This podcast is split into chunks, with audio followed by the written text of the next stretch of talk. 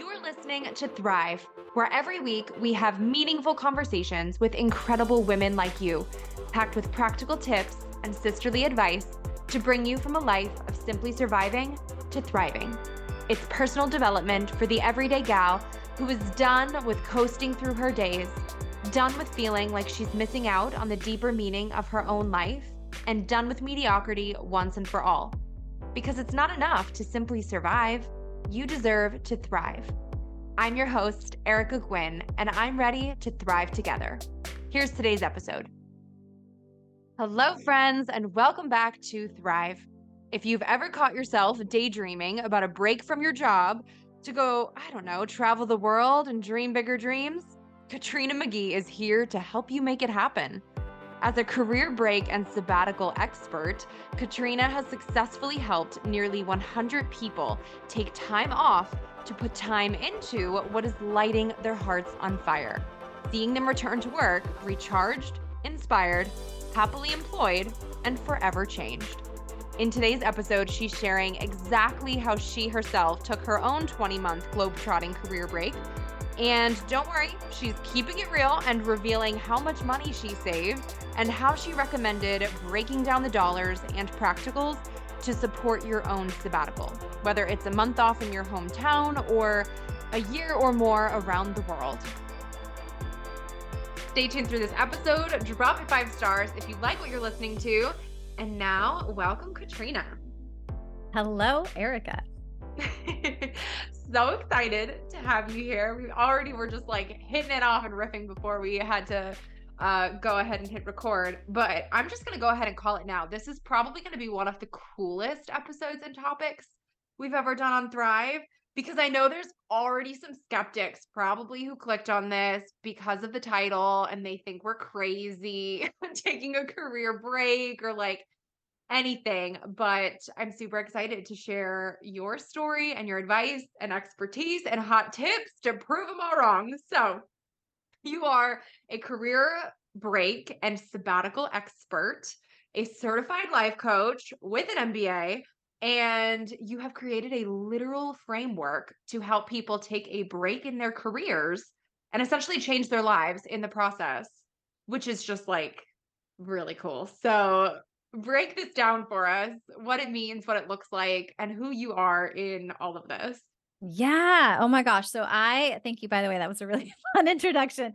I have been on a wild and crazy journey. And in that journey, I think one thing about me is that I've always sought to find the truth and the fun. And so really getting to know myself, really trying to be more authentic. And, that can be a buzzword of sorts, but it's really asking the deeper question of, what do I feel like I'm here to do? But also, what is making me happy? What is lighting me up? And because I think those are the clues that lead us to sort of that really unfiltered, powerful, raw, radiant version of ourselves, and not being afraid of the answers, right? And finding the courage to go a step towards that vision versus, retreating a step back towards what feels safe because it's familiar, because 85,000 other people, are mimicking sort of a similar path.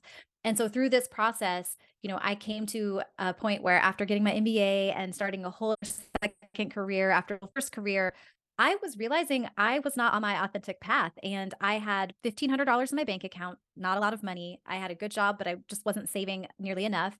But I had this dream, and this dream was I was going to quit my job and travel around the world for 1 year. And I didn't honestly know anyone at the time that was doing that. It was 10 years ago. This wasn't something that people talked about. It seemed kind of crazy. But I did it, and I saved $40,000 in 18 months. I left for a break I thought would be a year. It ended up being 20 months. I traveled around the world solo. I was not a solo traveler before that point.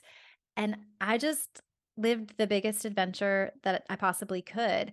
And through that experience, once I came back, paid off all of my MBA loans, and really leapt into this idea of entrepreneurship, got certified as a life coach.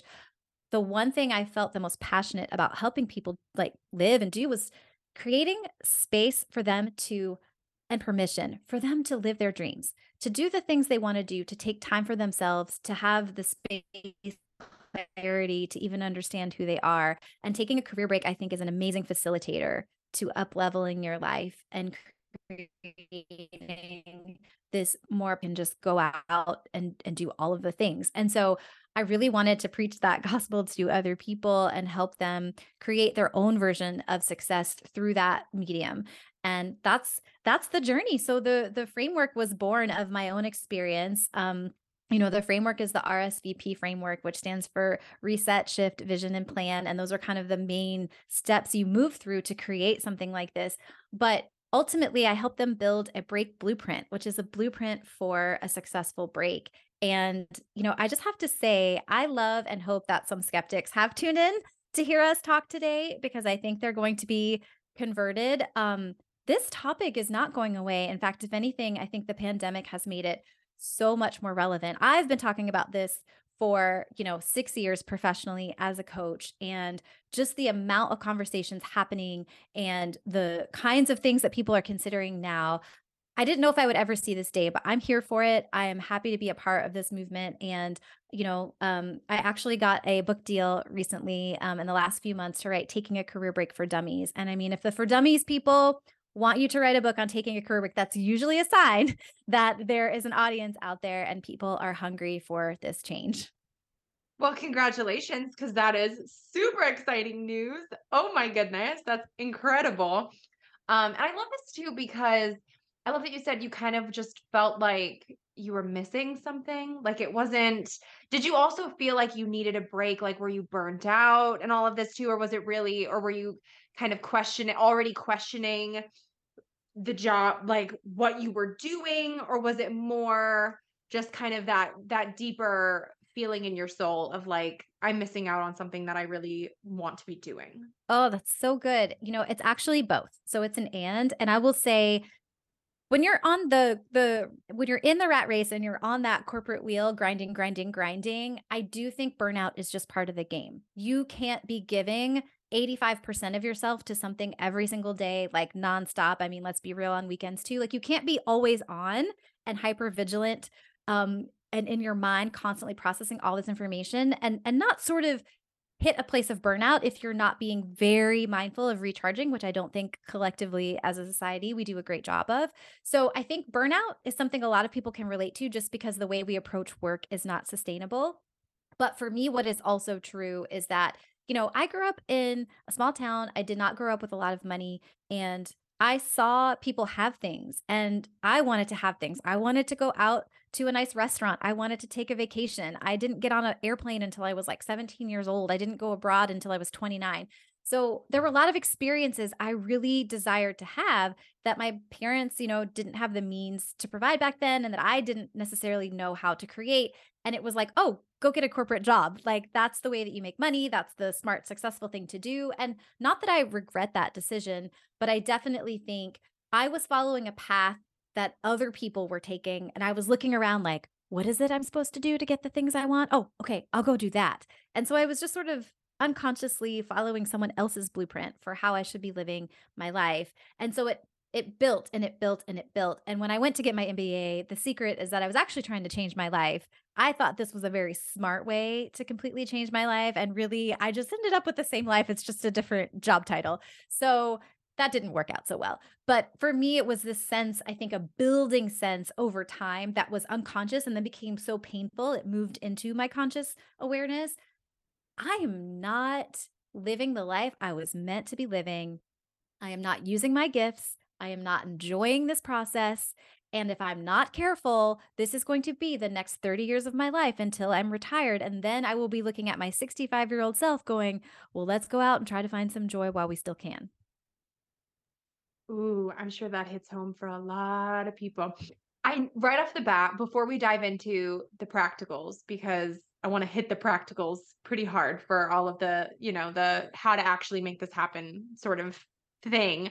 But right off the bat, my first thought is this something that you see as even being possible for people who have a family, a partner, a whatever, like people, or is this something that you recommend more so when you are in a certain stage of your life or at a certain point in your career? Or is this something that you still see as being an option, kind of like regardless of where you are in your journey? Yeah. Thank you for asking this question, Erica. I'm like slow clapping you over here as you're asking it. I'm like, yes, I'll take it. Yeah, no, they're all excuses. So I'm gonna caveat this by saying there clearly is a threshold income-wise of money and means that you need to survive, to feed yourself, to cover your health expenses. I acknowledge that. I know that not everyone can afford to take a break. I think everyone deserves one. I think everyone should be able to take one. I recognize that some people are not in a financial means or ability to be able to take one. That said, the majority of people that think I could never do that actually could. Now, they might not take a break that looks like mine, where they travel for 20 months around the world and they go visit all the countries and eat all the food and do all the activities, right? But if you need and want a break, there's some version of that you can scale down to create. And to prove the point, right? That great question you asked, I actually did a survey recently as I was preparing for this book and just thinking about, my past clients. So I have personally supported over 60 people into and through a career break. So, that's not just people preparing, that's people that have actually prepared and taken one or taken one and finished it. And it was astounding to me. I think 70% of them had partners. Some of them were married and had spouses, but other people had partnerships that they were in. I think around 30% of them had children. People had homes that they owned. They had pets. They had, some of them had employees because they were entrepreneurs. Like anything that you think is an obstacle with thoughtful planning and a very powerful connection to your why is surmountable, right? Maybe what it looks like will have to be altered to address some of the limitations or responsibilities that you currently have, but it is absolutely possible. And I think that's a really important thing, is because it's so easy to dismiss it and say, oh, that must be great for everyone else, but that's not for me. And I happen to look, at least I used to, younger than I am. So I'm 43, but back when I was in my 30s. You're not. Oh, thank you. Yeah, no. Yeah. So 43. And so people will see me when I was traveling at 32, 33 on my career break, and they would think I was in my mid 20s, and they'd be like, oh, you must have a trust fund. And it's like, it could not be further from my reality, right? But I think it's easier to assume I have a gift that you don't have, because then you don't have to take responsibility for doing the hard work to create it. And it is hard work, right? But that's what I'm here to teach people, is how they can create this for themselves, regardless of, to your point, the responsibilities that they might come into their situation with. Yeah. So, okay, let's break down the practicals here, because I know you mentioned this in the beginning. You number dropped $40,000 is what you had. And then you took that to visit 20 countries, do all the things. I love that you pointed out that there's obviously a scale here where if someone is considering a career break, this does not mean they also need to literally travel the entire planet. Mm-hmm.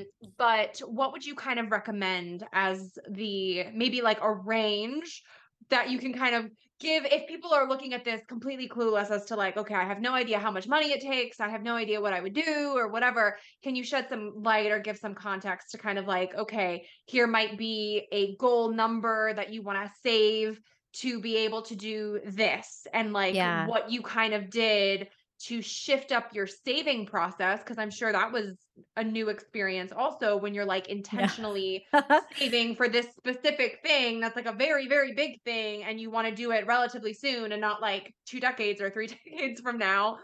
And shed some light on all of that. Yeah, absolutely. So, I'll start with the savings part first, because that's pretty simple. It was not easy, but it was simple. I had not been a saver. I didn't live above my means. I kind of unconsciously was living at my means. But once I had this dream of taking a break and I realized I didn't have the money to create that possibility for myself, I started with the simple act of tracking every penny I spent for 2 months and just realizing, this is really important, realizing where my unconscious alignment was. And was it matching my real conscious values? Meaning, I'm spending lots of money at Whole Foods, and I'm spending lots of money eating out, and I'm spending lots of money at happy hour. Cool. Does that align with my priorities of what I consciously want to create for myself? And the answer is no. I actually love shopping, natural and organic products. And so I didn't stop shopping at Whole Foods, but I started shopping with a grocery list. I started paying attention to what was on sale. I stopped, going out and spending a lot of money at happy hour and inviting friends over for a drink, or just, not having a drink. I started creating opportunities for myself to do things in a way where I was being more wise with how I was spending my money, not from a place of deprivation, like I'm limiting myself, but from a place of alignment and prioritization, like this other goal is really important. So let me make sure I'm spending lots of money or putting lots of money towards that goal. So tracking what you spend to know what the reality is without judgment, and then tweaking any place that's not in alignment. That's what budgeting was for me, was going in and saying like, oh, $700 a month at the grocery store for a single person, like that doesn't feel good. Let me find a way to reduce that, right? But it's not like, oh, I can't spend that. It's just like, that doesn't feel good. So let me find a way to reduce that down, increase my savings. So that was kind of step one, rolling into step two, which was the budgeting. And then the third thing was saving my lump sums. So I was surprised by this, but once I'd saved my money and then started helping other people do similar things and went back and looked at like, where did all that money actually come from? Almost 50% of it came from saving lump sums. So when I got a tax refund, when I got a bonus at work, when I got a surprise, like reduction on my escrow of the townhouse that I'd owned. And, you know, that was like a couple, like $1,000 or something. Anytime, birthday presents, I got money that I wasn't expecting. Instead of being like, oh, I'm going to treat myself and I'm going to go spend it, I was like, oh, immediately put this away because I wasn't counting on it. I wasn't depending on it. I hadn't planned for it.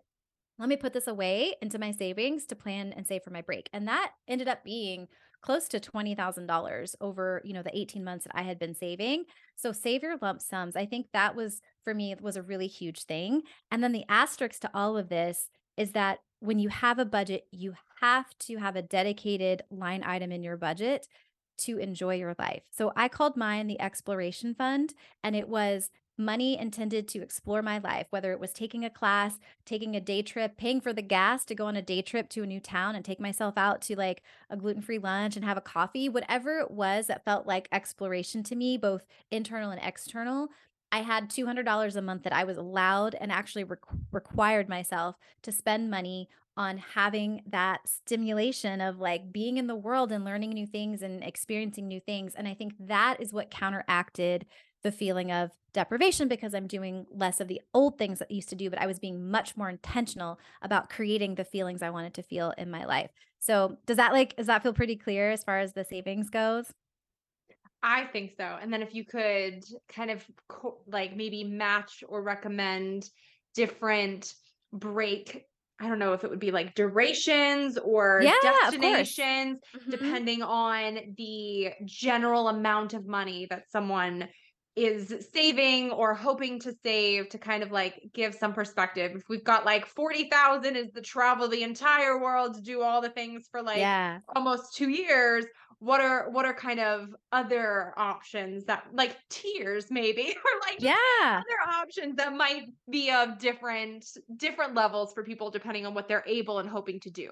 Yeah. Okay. This is such a great question and it's nuanced. So I want to give like a really like honest answer. So, to answer your original question about like, what would even be an anchor point for someone that's like, how much money would I even need to be in the ballpark to do this? It absolutely depends on your situation and what you want to do. But I would say anchoring to a very generalized $25,000 to $35,000 for a year on a break. Yours could be more, yours could be less, but I'd say that $25K to $35K range is going to capture the majority of people on average, as far as like being able to take a break and not feel like you're living a deprived version of that break experience. Now that said, right, there are tiers. Some of my clients, a couple of my clients, opted to stay on a break as more of an internal exploration than a travel exploration, and they had a partner. And so the amount of income that they needed for this break, or the amount of savings they needed to take this break, was a lot lower. They're at the lower end because they have someone contributing for a lot of the household expenses. It might still require some of the savings to pay for it, but like that is a big boon, and they're not spending a lot on travel, right? So there's that sort of like anchoring lower end. And I would say the opposite end of the spectrum is someone that really wants to travel and really wants to have a very sort of like go big or go home type of experience, right? So they want to go hike Mount Kilimanjaro and like buy the equipment and pay for the visa and do all, do all the things you have to do for those bigger sort of more adventurous things, and they want to do it for a year. So, I've had clients that have spent I would say upwards of like 50 to 60K for like 12 to 14 months. But a lot of that was either A, they had a very expensive lifestyle that they were maintaining while they were on a break, or B, they went really big and really hard on the travels and like the plane tickets and all of those things. You know, my clients also span a very wide age gap. So I have coached 30-year-olds. I've coached people in their late 50s, and I've coached a lot in between. I would say the average is probably that mid 30s to mid 40s range. But people in different stages of life want to travel in different ways, right? And they want to create different things. So knowing your situation, knowing if you have passive income, you know, if you can rent your house out and create some type of income with that, if you have a side hustle that you can tap into, you know, once you've done the restoration phase of your break and you don't want it to quite end and you just want to like be able to supplement your travels, there's lots of ways you can sort of bring some money in or change your financial picture to sustain you being on a break for longer. But I would say, you know, for myself personally, I did this several years ago, but the countries you go to matter. So when I was in Southeast Asia, I spent $5,000 to exist there happily for 3 months. Now, I was staying in homestays, I was staying in hostels sometimes, occasionally I would get a hotel, but I was doing all the tours, I was eating all the food. It was just a very affordable place to be. Compare that to, you know, I was in Europe, I spent a little over 5K in Europe, but I was only there for I believe about 6 or 7 weeks, right? And I was staying in hostels there for sure because it was expensive, but it just was a higher cost of living. So there are places you can go. I was in Buenos Aires. That was the first sort of like big stop on my whirlwind tour. And I rented an Airbnb there for a month, and you got a huge discount to be there for a month on that monthly fee versus the daily fee. So I paid $600 US to rent an apartment in the nicest neighborhood, like in a very touristy area, and just live there. That was super affordable. I think I spent about $1,700 to just live there and eat all the food and do all the things for a month. And then 4 years later, I went back and did the same adventure, and it was like $1,800. It was basically the same, right? So just knowing there could be a lot of places you want to go, but if travel is a piece of that, understanding the dynamics of, you know, where I go is going to influence how long my money lasts. And if you have your heart set on some place like Western Europe, maybe counterbalancing that with your second choice being someplace that's really affordable, to find that mix if money is a concern. So how on earth did you figure all of this out? Like, where did you start with like Googling? Because especially when you were looking at it from such a global perspective, I'm like, I feel like I would literally, and this is going to sound real dumb, but I feel like I would sit down at my computer and be like, cheapest country, but then you don't want to type cheapest, like it's so nuanced. Like, how on earth did you start researching this while you were simultaneously planning all of the things that you needed to have in place to be able to take the break in the first place? Yeah. Okay. Great question. So number one, I planned this break in 2012 before like Instagram was a thing, before people were like there were just a few people that had like travel blogs, right? Like that was like the thing, like there really wasn't like vlogs or any of that. So basically the way that I went about my process is I let my desire lead.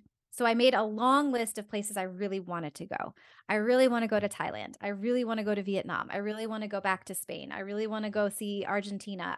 Right? So it's like the list of places I'd like to go. And then through like some simple Googling, some simple travel blogs, a lot of times at that time, people would put like their average like food expenses or, you know, like rent and things like that. I could get a sense of things. You could also just go get guidebooks from the library if you wanted. I mean, now Google has pretty much everything that you would want. So you could easily probably find that information. But I would say one of the biggest expenses is going to be your flights and your accommodations. And so I could easily, when I would pick a new country, I could easily go to a website. I could go to Airbnb, or I could go look at like booking.com, right? Or even Hostel World if I was going to stay in a hostel. And I could just see, how much does it actually cost to be here? And that was very anchoring, right? I can play around with food. I can go buy groceries. I can eat out less. I can do other things and pull other levers to like minimize that cost. And it's not quite as big to begin with.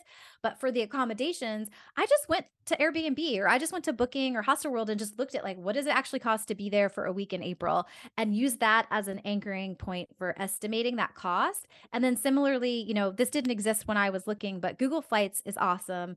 And so, you know, just even playing around, it'll show you like month by month, like what the cheapest dates are to travel, and just getting a sense of like how cheaply could I fly there if I have some flexibility in like what day I leave, what time I leave, what airline I fly out on.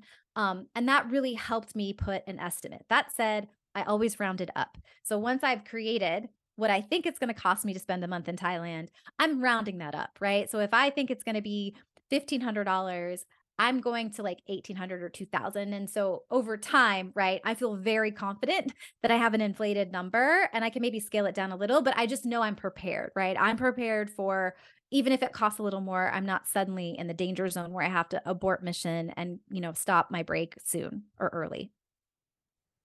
Do you think it's possible for someone to do this in a more traditional 9-to-5 job, like not in the entrepreneurial space or a more nomadic or more work from home lifestyle, but maybe they have an office job or are in a really competitive field or something, or aren't necessarily in this like huge life transitional phase, but just wanting to take a break and ideally come back to something at the end of it? Because I just think of like my parents, for example, or someone like that. And I'm like, my mom will have like 6 personal days. Like if she was like, I'm going to travel the world for a year, they'd be like, well, good luck. You don't have a job when you come back.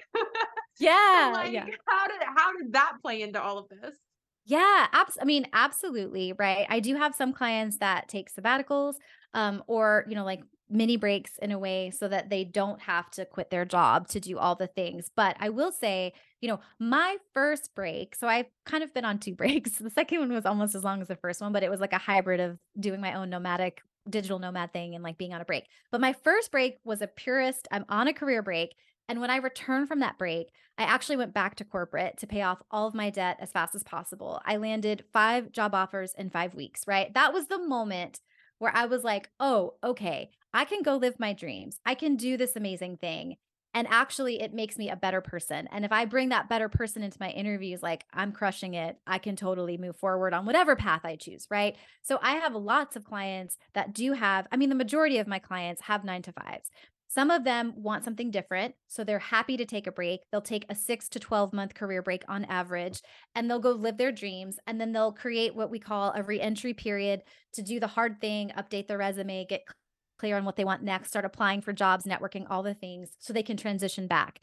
For some of my clients though, you know, they are taking smaller breaks. Like one of my clients, you know, she did a sabbatical that was, I think, about 3 months, and it was really transformational for her. And she came back into the company in a slightly altered role because they had to delegate all of that work that they were, you know, previously giving to her when she was gone. And she was able to kind of come in and choose some of the things that lit her up. But then also they had systems in place to make her job even more efficient so that she had to do like spend less time on the things that she maybe didn't love as much. But ultimately, you know, it's up to you where you're at. So if you love your job, but you just want a break, whether it's because you need one and you're burned out, or because you just have these dreams of writing a novel or taking a really fantastic trip and not having to rush back or being able to fully disconnect while you're on that trip, you know, if you're in good standing, you can talk to your, you know, to your people to just know, has anyone ever done this? Has anyone ever taken a sabbatical? Is that something that we're looking at? You might find in your leave guide, right, in your benefits booklet, that there are certain kinds of leaves of absence available, that absences that you didn't know of. One of my clients is actually a couple. They ended up moving to Spain for 6 months and having a really amazing experience. And they went to give their notice at their company. They both worked at the same company, and they were, you know, highly regarded employees. And the company was like, wait, please don't leave. We have this leave of absence. You can just take this general leave of absence. And if you come back within 6 months, you can just like, you're guaranteed to be able to like, you know, you can keep your insurance and you're guaranteed a job. We just might have to make it a different job than the one you left. And they were like, oh, okay, sure, we'll do that. And they did that. And they came back to their job and got to move to a different office when they decided they wanted to like relocate to a different state. But I think there are a lot of possibilities out there. It's like just figuring out what's true for you and then doing some exploration to find out what's already available. And then like, what could I maybe advocate for if I really do want to come back to the same company? But if you don't, just know if you structure your break in a thoughtful way, you can absolutely come back to your same career or an adjacent career very successfully. You just have to be really thoughtful about how you frame that story once your break is over. And what about things like insurance or like unexpected expenses or like an emergency fund? If you are you know, like if life happens along the way, like what, how did you structure planning for all of that as well? Yeah. So, you know, insurance is a changing landscape.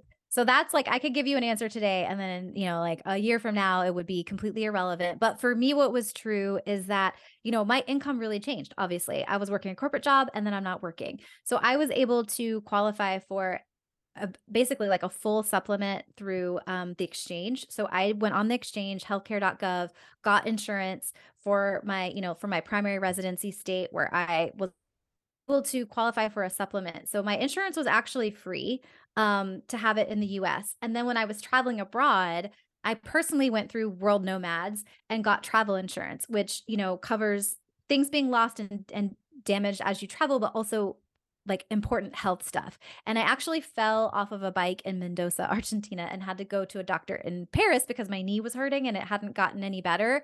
And they were really great about paying that claim. And it was really easy. And I didn't have to, I paid out of pocket, but they reimbursed me everything. So it didn't actually cost me anything to go to the doctor. So, you know, I highly recommend having some kind of travel insurance, whether, you know, you're going through a website like Squaremouth, where there's a million kinds of insurance and you can find one that works for you. Or if you're going through something like World Nomads or another one that, you know, digital nomads would recommend, or people that travel a lot. But if you live in the US, if you're a US, you know, like citizen, or you're living here, I think there are penalties for not having some type of US based insurance if you're still paying taxes as if you're a primary resident of the country or whatever. So all that to say, you know, you might want to talk to some people that you know about what to do in regards to your US based insurance. But I highly recommend having something for your travels, and also thinking about, you know, you could qualify for a supplement if you, you know, if you're not working, because it's really shifting your income. And that might make having a program on the exchange really affordable. A few of my clients have very specific healthcare needs. And so they actually paid the very exorbitant fee to stay on COBRA, which is extending, you know, your employer-based healthcare, but you're paying the full cost plus a premium for that. But they felt like that trade-off was worth it for them. Wow, man, that's super overwhelming. So I'm going to put the link to your framework, and also any resources that are like favorite resources of yours, or like websites you recommend everybody bookmark or check out or whatever. We're going to put all of that in the show notes for people so that you can just kind of take what you need and explore the process. If you're just listening to all of this being like, wow, no idea where to begin or what to do with it. But like, I totally trust you, Katrina. Yeah. And, you know, I'll say like, please don't let yourself, if you're listening to this and thinking like, I'm intrigued and also overwhelmed, like, please don't let yourself get stuck on the details. Like, again, 60 plus people I've personally supported on taking a break. And that's not counting the like thousands of other people that are doing it without my help. And they all figure out a way through it, right? Like if you're 55, if you're 30, if you have a partner, if you don't, you know, any detail that you come across, somebody else has figured out a way around that or through that, or you can get support for that. And so let it be overwhelming. Don't make yourself wrong for that, but also don't let it be a stop sign where you're like, oh, I was looking at this and now I've decided I don't have an answer for that immediately. So like, I can't. So like, definitely like, let the exploration be fun. It's like you're uncovering this way to make an impossible dream possible. That's a freaking magical journey to go on. And just know that somebody out there has like struggled with the same thing and found a way to overcome it. So you can too. I love that. How much of your end goal, I would say, did you feel like you need figured out, or do you recommend people have kind of figured out before beginning this? Or like how much is there something where you're like, okay, if your goal is to completely shift into a new field, there's like a certain amount of time that's like the best amount of time to take to support that? Or is it really just kind of like you're going with what you think you can afford or what you feel like? Or I don't know if that makes sense, but just kind of like how to gauge how much is kind of like a not scientific, but kind of like a specific, okay, this for this type of career break or for this type of sabbatical, this is kind of the time or the planning that would kind of best support that. Yeah. So, you know, I fundamentally believe the most important thing, right? We talked about that blueprint earlier, having a career break blueprint, the foundation of that blueprint, the most important part is your purpose statement, and your themes. So I ask my clients to develop, we co-create 4 themes. They're very short. Usually it's 1 to 2 words that describe a pillar of their break. And so once you understand, what do I need this experience to do for me? And what do I want to get out of it? Like, why am I taking a break? Really, why am I taking a break? And what are my pillars of that break? That helps you understand, oh, cool. Like, could I do this in 4 months? Could I do this in 6 months? Oh my gosh, this is huge. I want to actually change my life path. We're talking a year. And I also just want to travel for a year, right? Understanding I want to travel around the world. So I let desire start the conversation as far as timing goes, and then back into the logistics. If you need a break because you're burned out, or if you just feel I can't do this anymore, and you only have enough money for 6 months, take that 6-month break. Please don't push yourself to put through the burnout and through that just awful feeling of misalignment to save more money. Take the 6 months, because they will be life-changing. Again, I didn't enter into this space coaching people on this immediately after ending my first career break. It was still a slower burn, right? I came back changed on the inside with a way different perspective and a whole just a truckload of inspiration and excitement, with a renewed sense of energy and just this clarity of how I wanted to feel. But I didn't know what to do with all of that. That had to unfold, right, in the 2 years that followed, and it kept unfolding. It was a gradual process, but you can't have all the answers, right? So you don't want to wait until you know exactly what you need or want at the end of it, because you will change in the process of taking a break, and that new version of you is going to have way different ideas about what you want to create at the end of that experience. So just know it, even if you have an idea, it might change and evolve and grow with you as you change and evolve through this experience, but you absolutely can plan for a break, before you have all the answers. And, from a timing perspective, start with what is my dream? And then from that place back into what's feasible, right? When I look at the finances and I look at the timing of all of this, what can I make happen? But start with the dream. Don't start with what's feasible, because you'll end up with something too small. Okay. Final hot question for you here, because I feel this has probably changed a lot given, recent global everything in the grand scheme of things in the last 5 years or so, but especially with how long it takes to plan something like this, how do you take into account things like the potential for a global pandemic or things that would obviously very vastly alter not only your break plans and your travel plans, but also your return plans and the general scope of the economy and all of those things? Is this something where you just kind of plan with a hope and a prayer that it doesn't happen again? Or is this something that realistically you kind of have to take into account given the fact that it very much did happen? This is such a good question, Erica. Okay, here, I will try very hard not to get on my soapbox, but this is something I feel super passionately about, right? Life is going to life. If you are waiting for the perfect moment, or you're requiring that your plan account for every possible chess move that the universe could make, you will be waiting until you are dead. It will not happen. There will always be a reason. There will always be a reason, because life doesn't have rules. It doesn't play by rules. It's not if I do this or I save this much money, then I'm guaranteed to not be uncomfortable or to not get sick. That is part of why I want people to take a break, is because the other part that they're not considering is, what if I get cancer? What if I get sick? What if this person that I wanted to travel the world with, or this person I wanted to go visit, isn't around in 10 years? What if I've waited too long? So when we go back to that blueprint and we talk about your purpose and your themes, right? The reason that I created the structure for my clients is for this very reason. Because if you are clear on why you're taking this break and what those 4 pillars are, the things you need most desperately to get from this experience for it to be successful, you're not married to the details and the specifics. You're not married to a week on the beach in Thailand. You're married to being immersed in other cultures. You're immersed to being in a place where you're learning and growing, or you're practicing another language, right? You have so much more flexibility to adapt and change when life is adapting and changing around you, because spoiler, it's always going to, whether it's an internal personal thing or a global pandemic thing. And so you're able to reassess and pivot and be flexible and say, okay, my theme for this period of my break is about reconnection. It's about, really making time to reconnect to myself and the people I care about. And so if a global pandemic comes, right, leaning into that self-reconnection first, and then deciding, how can I still embody reconnection, right, with other people? Is it doing it through Zoom? Is it taking walks in a mask outside with friends? Is it, I mean, I still traveled like very cautiously and safely when the pandemic happened, because I was living a nomadic existence and I didn't really have a home.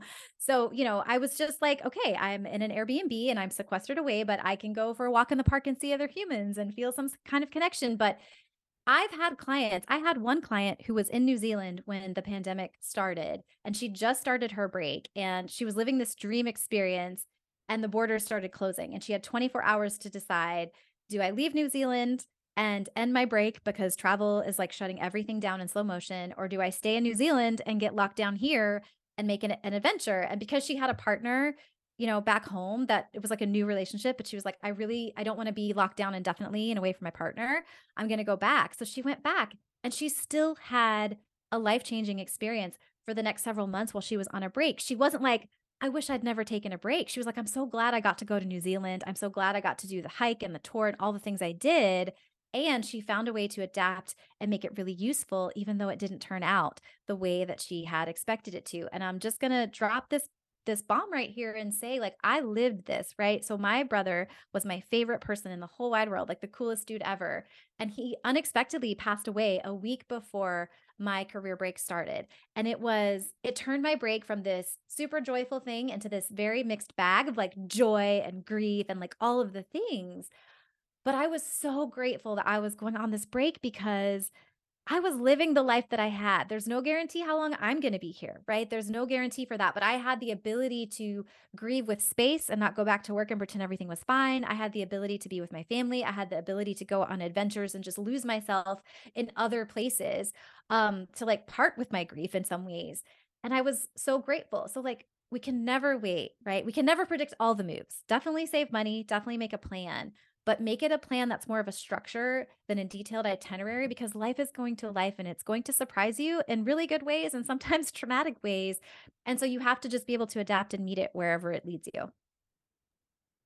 Well, on that note, I think everybody is due to book a trip, even if it's not a year-long global break, something, because I think you're absolutely right. Like life is just going to keep on life, and whether we are in the same house that we've always grown up in, not that there's anything wrong with that, or whether we are on the other side of the world, globetrotting and with elephants in Thailand, like you said. So I love that.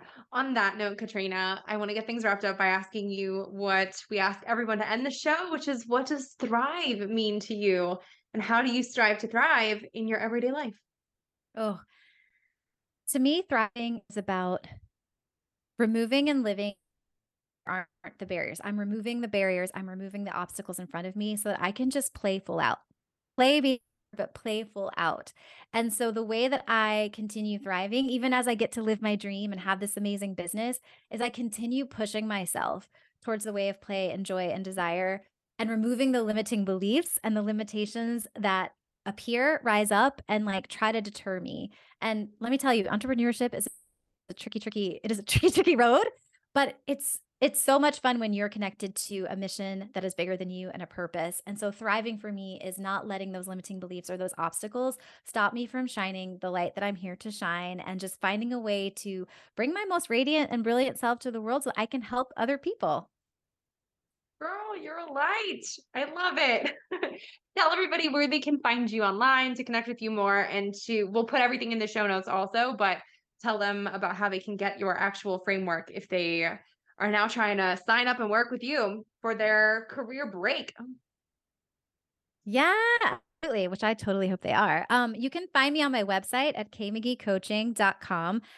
And I actually have a freebie, which you can find. It's 45 things. So it's based off of those 60 amazing humans that have taken breaks. I give 45 of the coolest things my clients have done on a career break. So if you download that, you'll also, you'll find out more about what I do behind the scenes. You'll get lots of other resources and tips and things. It's really fun. So I recommend, if you want to connect with me, start there. It's a really inspiring and exciting list. Wait, before you go, make sure you're subscribed to never miss an episode of Thrive. Drop 5 stars on your way out if you like what you just listened to, and come join the party on Instagram at thrive.podcast to stay inspired and thriving all week long. Thanks for tuning in. It's your time to thrive.